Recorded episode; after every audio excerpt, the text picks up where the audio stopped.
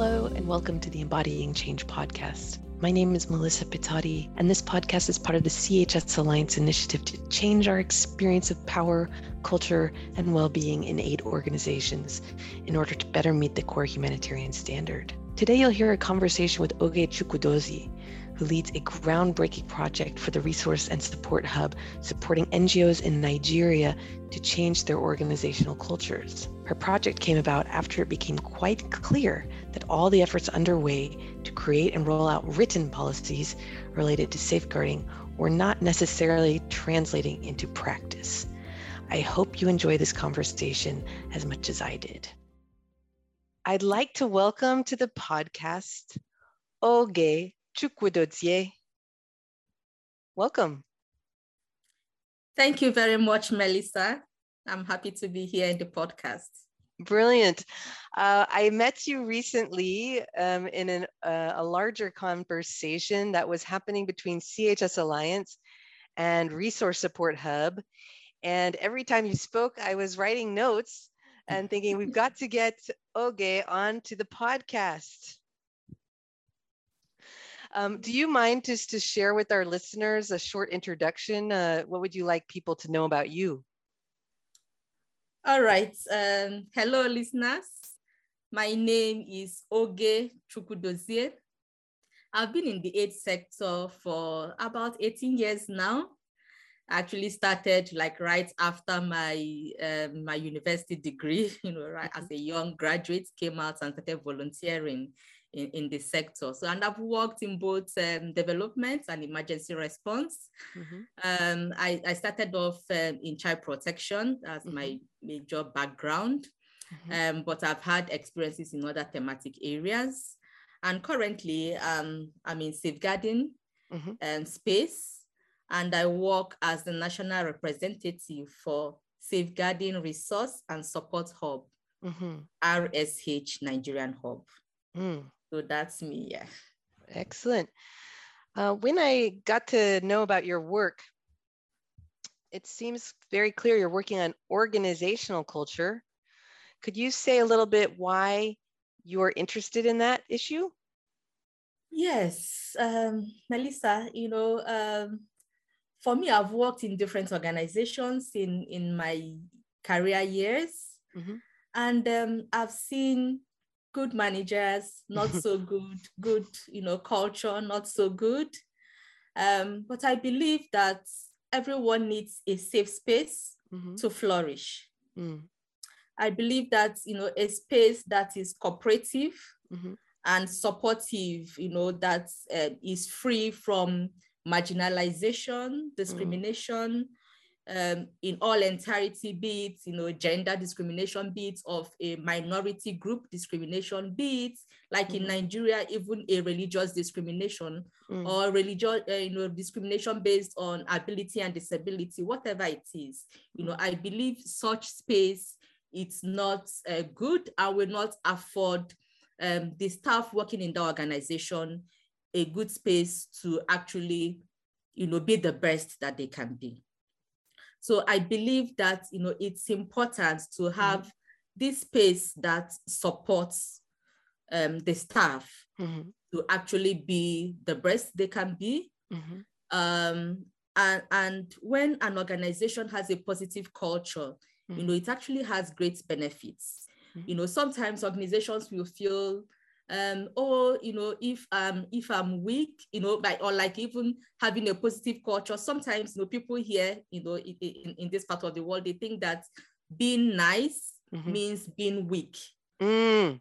yes you know some some leaders will feel no i have to to mature up i have to you know really be strict and firm and you know not allow for any um, loopholes, believing that when there is a little, a little bit of friendliness, then that uh, means that people are not serious. Mm-hmm. You know, so um, that's that's sometimes the perception that you know people have.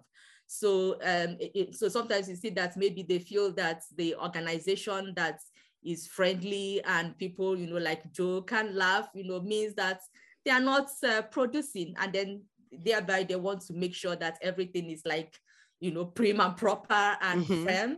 Mm-hmm. Um, so, but it's not always that. When mm-hmm. people are tense, mm-hmm. when people feel that you know this work environment is not supportive, when it's a toxic work environment, mm-hmm. you see that people will not be able to give in their best. People will mm-hmm. not be at you know be able to to produce. I think you mm-hmm. know it's going to show. We had um, a peer workshop mm-hmm. Um, sometimes a couple of months ago with some of organizations that are participating in this organizational culture.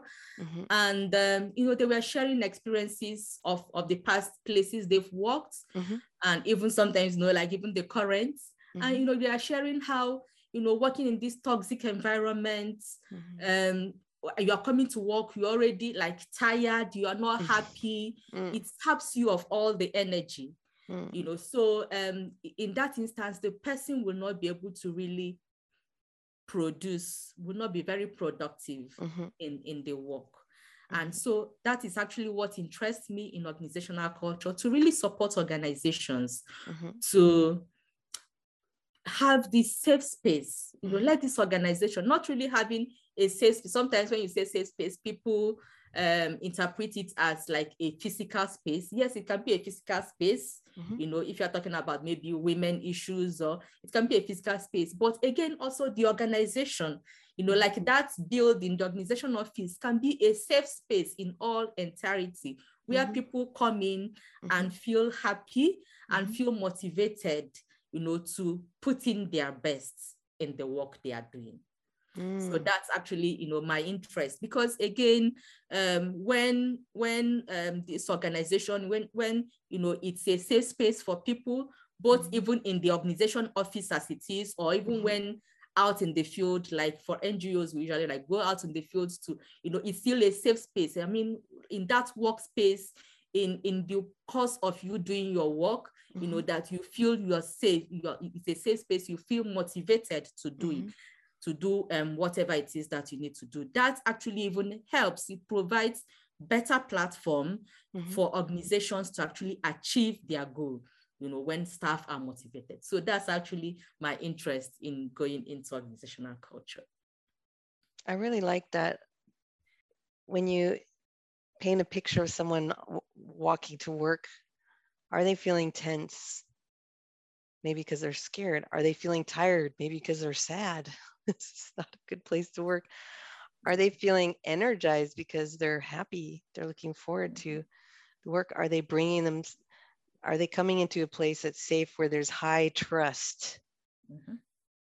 And I suppose that's really important in the work you're doing on safeguarding for people to be feeling comfortable to point out when there is misconduct. They feel if they speak up that they won't be punished, but they'll actually be mm-hmm. appreciated.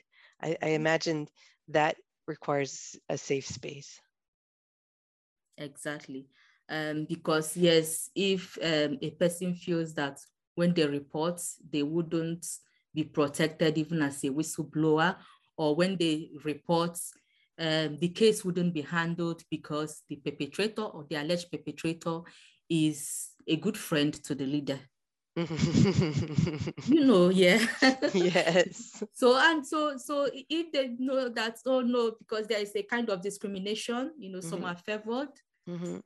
We have sacred cows, then you know, people mm-hmm. wouldn't be motivated mm-hmm. um to to report. People wouldn't be um, you know, uh, happy to do what they they should do the right thing to do uh, when there is that discrimination so yes and again um that toxic work environment you know saps energy you know mm-hmm. um, yeah you know it saps energy from from from the staff so that's that marginalization discrimination stigmatization it's not um, good uh, yeah um, yeah in all entirety mm. I'm wondering if you could tell our listeners about this really interesting project that you're doing um, to support organizations on their culture.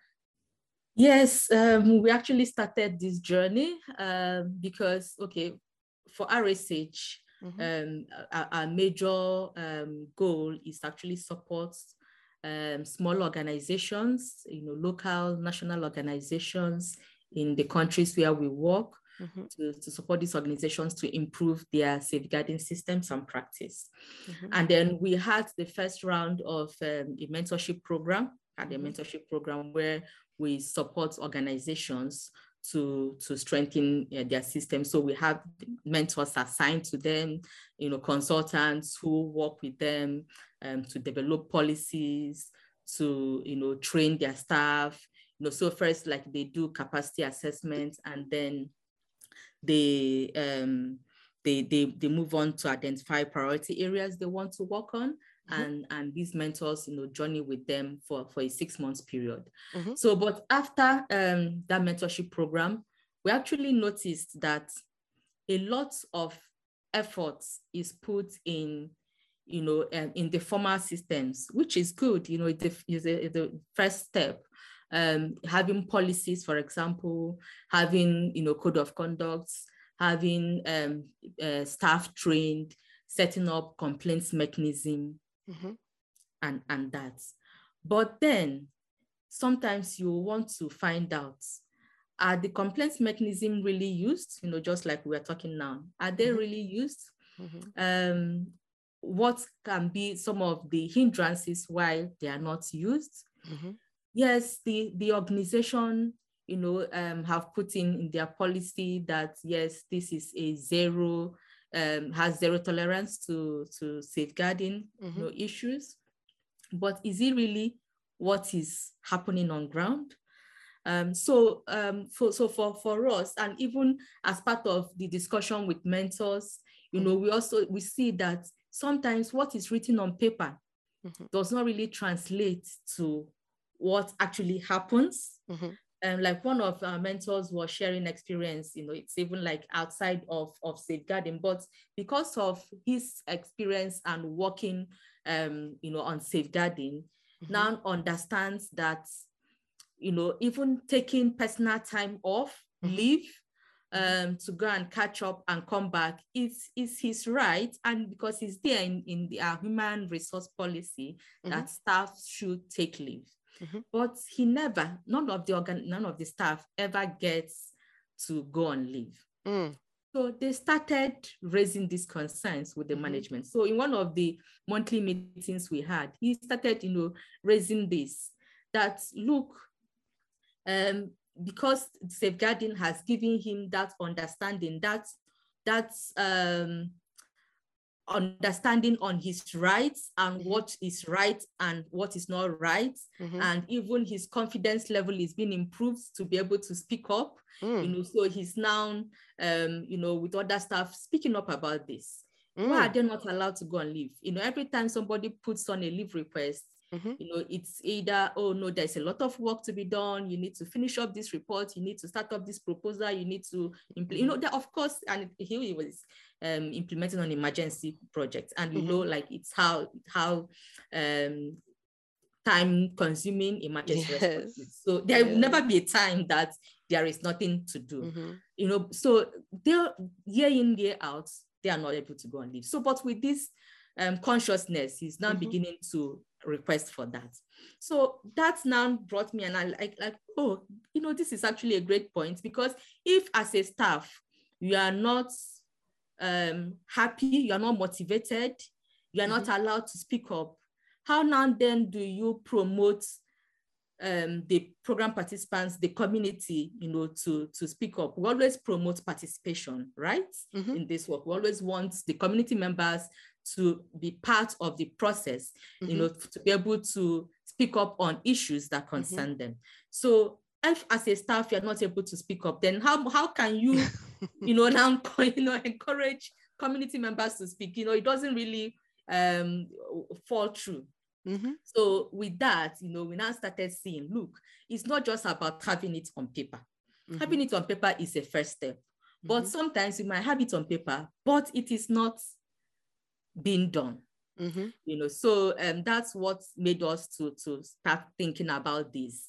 Mm. so we have like these four quadrant things that mm-hmm. we call it the culture framework. Mm-hmm. Um, you know, where you have um, the formal, non-formal, up, up, formal, uh, down, non-formal, and then mm-hmm. the right side you mm-hmm. have um, you have the, the, the, the policies, the resources, mm-hmm. and then um, the left side, you have this non-formal aspect, social norms. Mm. Social norms, you know, of the organization. So mm-hmm. uh, most times organizations focus on the rights mm-hmm. with policies and the resources they have, you know, but not looking really inwardly around the social norms of that organization, which is the culture. You know, there's someone that defined culture as as what makes you you. You mm-hmm. know, what is it that you do, even when somebody is not looking, you know, the way of life of, of the people, you know, that's the culture. So in that organization, how are really are things really done? Um, so that's what we start to now help them to reflect to help them to reflect on the informal and mm-hmm. social norms segments of the organizations um, you know because you know sometimes this non-formal uh, non-verbal non-written part has direct influence on what is written you know like how do you explain an organization where transparency is a core value is written there in their values but yet Nobody sees the budget, not even the program manager, it's only the um, executive director. This is especially for local organizations who are actually RSH key targets. Mm. You know, so in these small organizations, because of that power dynamics, because safeguarding again, it's about power. Because of that power dynamics, mm-hmm. the, the leadership, the executive director in this instance, don't want to relegate that power, don't want mm-hmm. to relinquish it. You know, mm-hmm. so he's holding on to the proposal, holding on to the budget. Mm-hmm. No other person will see it. He or she just tells you what to do, and then you just implement back blindly. Meanwhile, transparency is their core value. How do you explain that? you know, how, how, how do you explain a situation where performance um, appraisal period is like you know um, a witch hunt thing i'll get you i've i've seen organizations where the, the, the supervisor will say, look, you are behaving like this. I'll get you during the performance appraisal period. It's coming mm. up in two months. I'll get you. You know, so it, it, sounds like it's now more of a way to penalize mm-hmm. rather than being a discussion uh, period that allows the two to understand the challenges and the strengths and how to improve on. Mm you know so again um, you know you see people who are rude mm-hmm. to minority mm. you know and then like for a country like nigeria the the rate of unemployment is is quite high mm. and then you see a manager you know tell you know someone you know with disability or a, any minority look if you are not okay or even anybody you know like lays a complaint about maybe the working hours mm-hmm. some organizations you don't leave mm-hmm. even when the closing time says 5 p.m for example yeah. you don't leave if your manager is still sitting on his or her desk right you have to how wait. dare you leave yes you know, yes they don't leave so even if the manager wants to work late till 7 p.m mm. you've got to start there mm. with your manager mm-hmm. so how do you explain all this mm-hmm you know so um people are, are, are, and then when you talk they say look you can you can leave.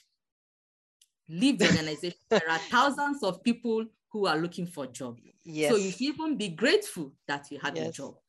Yes you, know, you so should be so lucky. Yes so we are doing you a favor.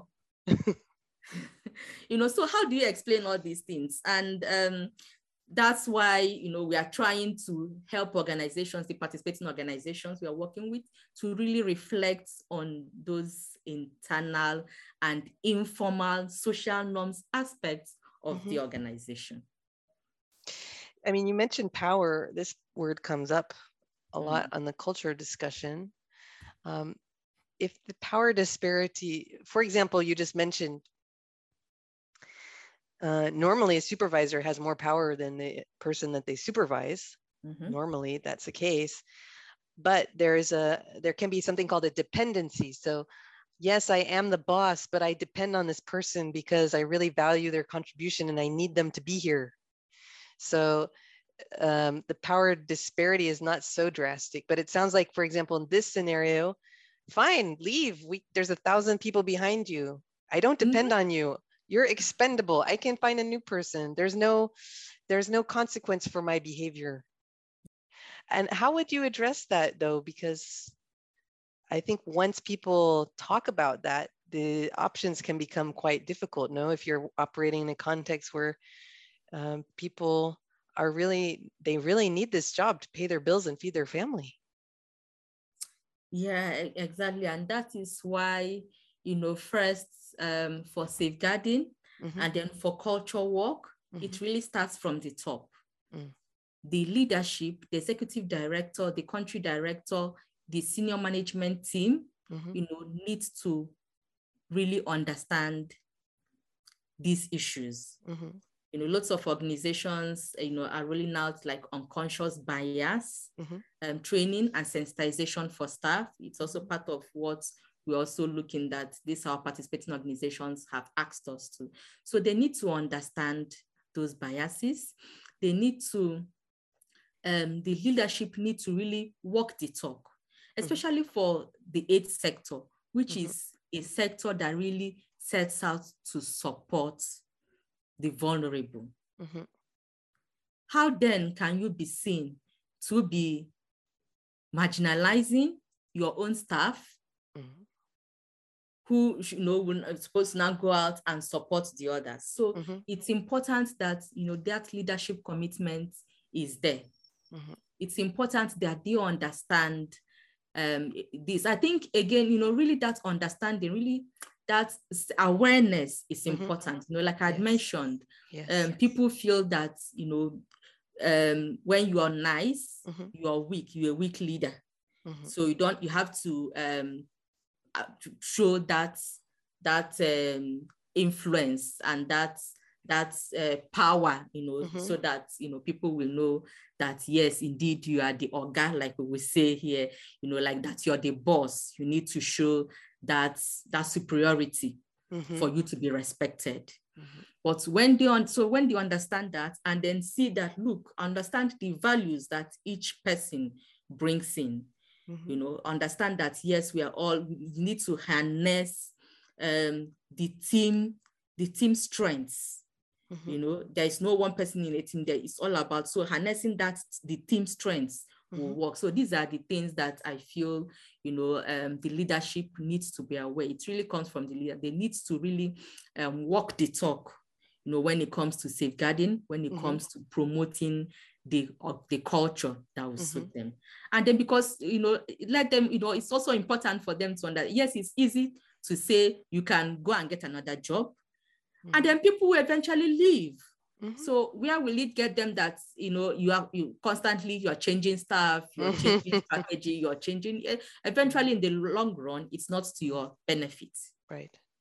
Absolutely. It's so funny the story that you gave um, earlier. Um, a person who realized, you know what, I'm entitled to take leave, but mm-hmm. I'm always being asked to write a, a report or do a proposal. It's interesting. Those two things are quite linked to um, systemic problems we have in the aid sector where mm-hmm. we are relying on voluntary contributions in a competitive environment. So this leader, this leader who's setting the tone and, and walking the talk is probably thinking about how will I pay these salaries? Um, mm. I need to, I need to uh, get more proposals in, fill out my donor reports. I have all this compliance I have to do.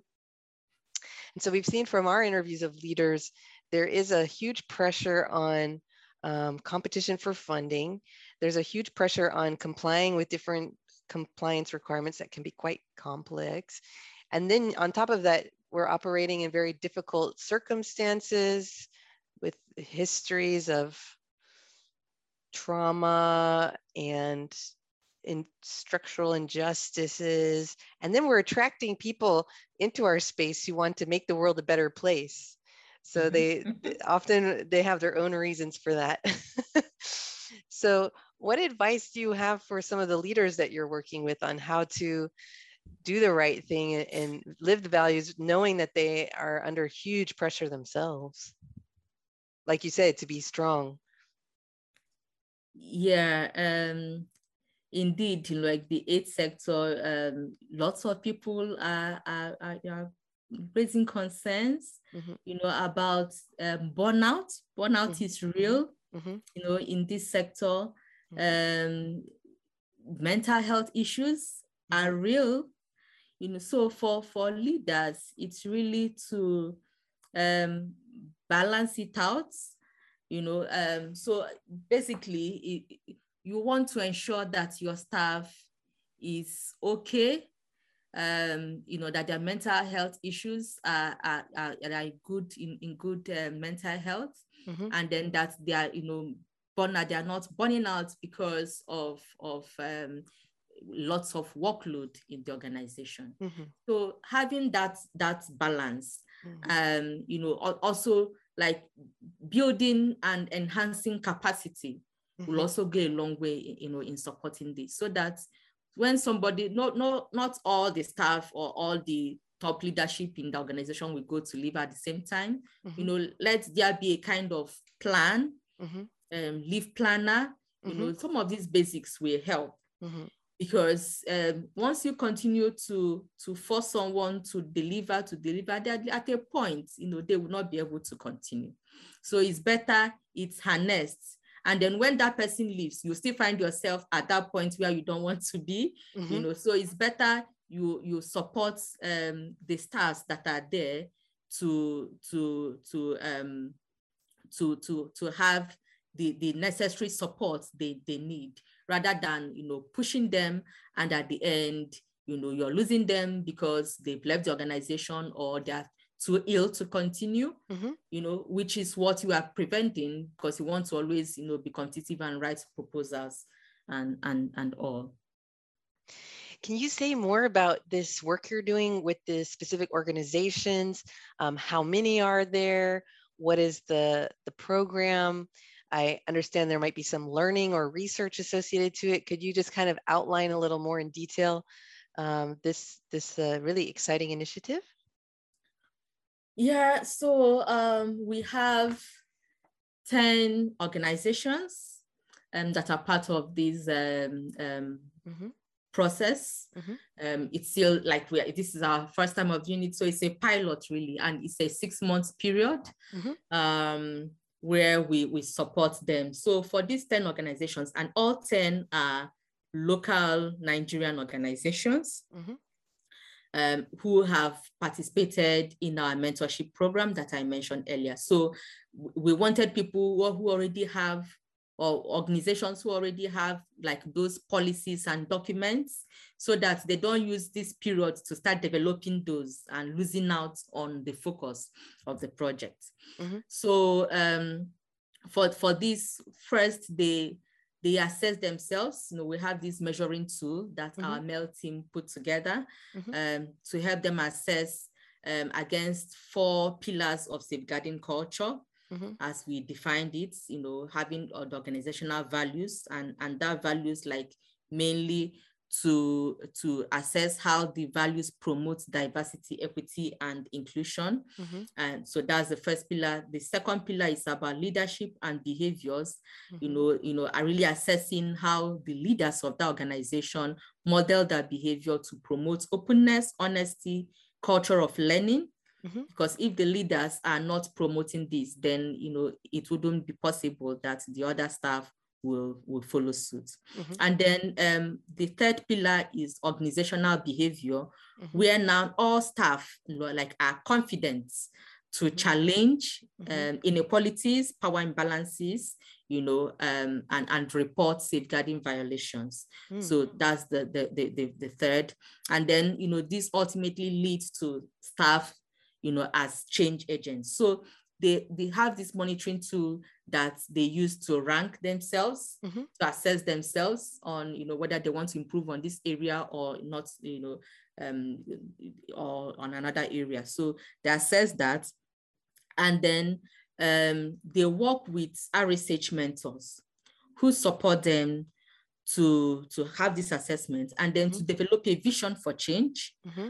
um you know so having that vision so what do you see so they picture like the organization what they want to see with mm-hmm. the support of these mentors what do they want to see what's the vision for change and then prioritize areas of change they want to work on so what mm-hmm. will now help them to achieve this vision they mm-hmm. have and then they now work you know to to implement and and again um, apart from the individual work they do with the mm-hmm. mentors we also like integrate um, peer uh, peer workshops mm-hmm. so that you know all the 10 organizations will come together um, face to face or virtually, but we, mm-hmm. we've done face to face, the first one, mm-hmm. to just, you know, like share learnings on what they are doing, on the challenges they are having, mm-hmm. um, and how they are progressing.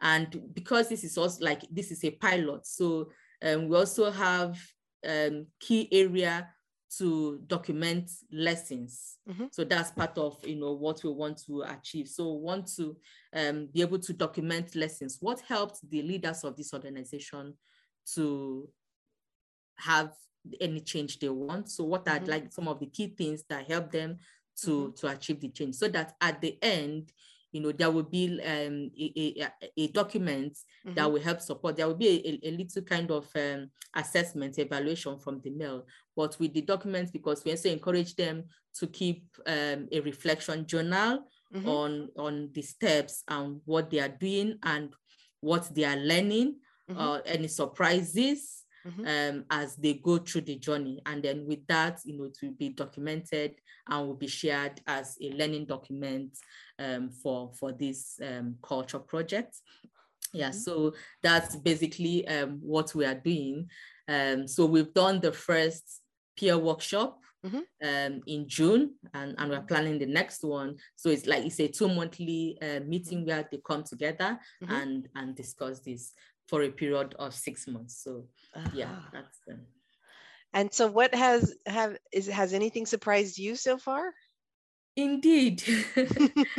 uh, you know, um, one key thing that you know came out to to us is that it's actually difficult to work on this non-tangible because when you're talking about the social norms, the informal, it's actually non-tangible.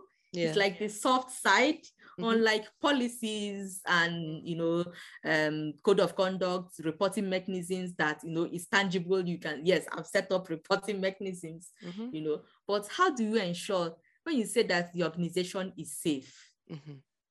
how do you work on on having that safe you know like so it's really something that um, we've we've identified that look it's actually um, not as easy as we're thinking you know, mm-hmm. so it's difficult really um, getting the organizations to reflect and think of some of these um, non non-tangible aspects. Mm-hmm. And, and again, you know, the the the the necessity of having um, a leadership commitment, mm-hmm. you know, cannot be overemphasized.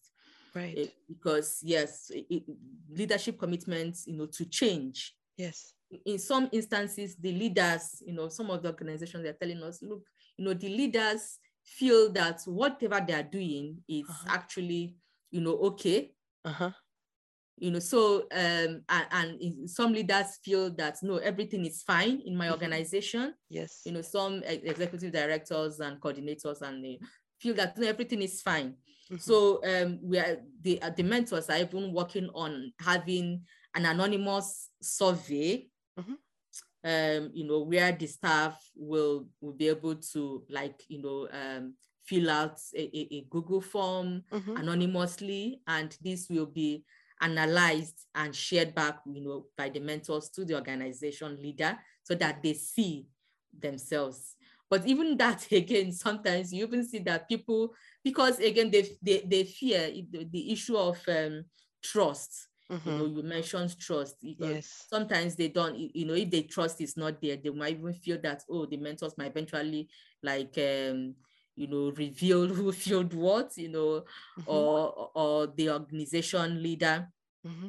will be um, you know, find a way of penalizing all the staff, you know, yes. for saying something um mm-hmm. not so good about mm-hmm. them. You know, mm-hmm. so but really the, the leadership needs to um, have that commitment to change and be honest mm-hmm. in, in, in the journey of, of change. I've seen so many cases where uh, people in leadership roles are presented with anonymous results of surveys and they don't believe it. this is not my experience. No one is telling me these things. No, I don't see this. And I think yeah. part of that is a result of being in a high status p- position, right? Mm-hmm. Mm-hmm. And and sometimes it's also maybe um, if there is like a middle kind of uh, middle managers, mm-hmm. you know, so and and then the top executive is like highly distanced from mm-hmm. from the staff you know mm-hmm. made so made say for example an organization that is big has like head office somewhere and mm-hmm. field offices and and then you have middle managers so the top leadership is really far removed mm-hmm. and you know don't don't you know understand what is happening it's only what the, the feedback they get from the middle managers that they tend to um you know believe so mm. that way they don't even it, it might come it, it come as a surprise that you know, is this really what is happening? You know, mm-hmm. but mm. I've, I've, I've worked in an organization where um, the leadership was really committed mm-hmm. to hear the voices of staff. Mm-hmm. And um, what, what they, they, they did then was to encourage each state, you know, like in Nigeria, you know, each um, field office to have what is called a staff voices forum. Mm-hmm. And you know, with a representative. So staff can discuss, share, you know, issues with the representative who now brings it to the SMT meeting. Ah. You know, so ah. um, so that way there is this feedback, you know, from the the lower staff and others, you know, to the top management. But yes, it's, it's yes, sometimes they might like, like no, this is not. But again, um, accepting such because I mean, why would anybody want to forge a- a- anything? So accepting mm-hmm. um, whatever reports you know mm-hmm. that comes in um, as true, and now really working to see why are staff responding in this way okay so like even if this is correct okay mm-hmm. so they are they are they are not happy about this that that why mm-hmm. is this so yes so that's the, the question that you know the leader is supposed to ask in that instance and not really to to reject it and say no this is not how what is it so why is why are staff i didn't know that this is how staff feel about this so but why and then that can now so when staff now see that genuine mm-hmm. concern mm-hmm. and not you know in a place of defense mm-hmm. but that genuine that the lead, this person really wants to know what the issues are and mm-hmm. is really committed, even though yes, there might not be a magic wand to change everything, but that you know the leadership will commit that yes, we want to like even start the process, we want to see how it is, we want to you know support staff mm-hmm. in in in different ways, and you know um, that should be the mindset, that should mm-hmm. be the approach, so that mm. you know staff will then be more confident and more open Mm-hmm. You know, let the open door policy not be just like, you know, their open door policy, but really having people um, to come in. You know, I was telling them that, look, until the least placed staff in your organization mm. is able to come up, mm-hmm. you know, to the topmost person in the organization and air his or her issues and grievances, mm-hmm. the culture is still not right. There's still mm-hmm. something. Mm-hmm. You know, so so that's that's neat because you know most times the junior workers are not able to meet the top management to you know mm-hmm. so once there is that ability for mm-hmm. the least place staff to be able mm-hmm. to move up to the highest place staff mm-hmm. Mm-hmm. and share concerns mm-hmm. you know yeah there are still issues eh, there are sometimes again I've, I've worked in organizations where you know um is still again about issue of power yes. where the the the line managers of you know like this team for example mm-hmm. you know will never allow their team members to talk to anybody mm-hmm. outside themselves as the yeah. team leader yeah. so if you have any concerns you have anything mm-hmm. no you it must come to me yeah what if you're the friend of the person you know, so. it's a control issue isn't it yeah. I, I was thinking about um, what you said earlier about this idea you can't be nice and be respected.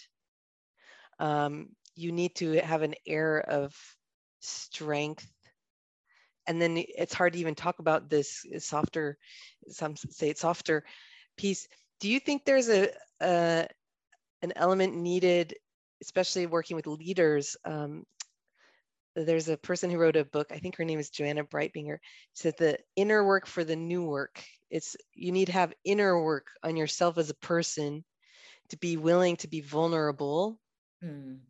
to be willing to say i want to approach this complaint not with an immediate instinctual defense mechanism but a, a quality of curiosity i'm really okay there's an issue mm-hmm. coming up i'm really curious where this comes from and i'm confident that if i address this it's not going to hurt me or the organization but make us stronger because we want to mm-hmm. be a learning culture where we um, take things that are problems and we address them instead of hide them do you think that is something could be useful to sit with leaders of organization and support them in addressing some of the internal barriers they might have indeed indeed melissa really um, essential, the quote you mentioned, yes, you know, uh, leaders, you know, needs to see themselves from also that level of vulnerability. You know, mm-hmm. there is a course I, I did on leadership, mm-hmm. humanitarian leadership, and you know, who were exposed to um first even um, you know, self-accept yourself, mm-hmm. be self-aware mm-hmm. of yourself, Mm-hmm. You know, be human. You know, as a leader, you are still human. You mm-hmm. are not like a robot or mm-hmm. you know, you know it all. Mm-hmm. You know, you might still are still uh, vulnerable. You are still uh, able to make mistakes. Mm-hmm. You know, so if leaders are able to understand that, mm-hmm.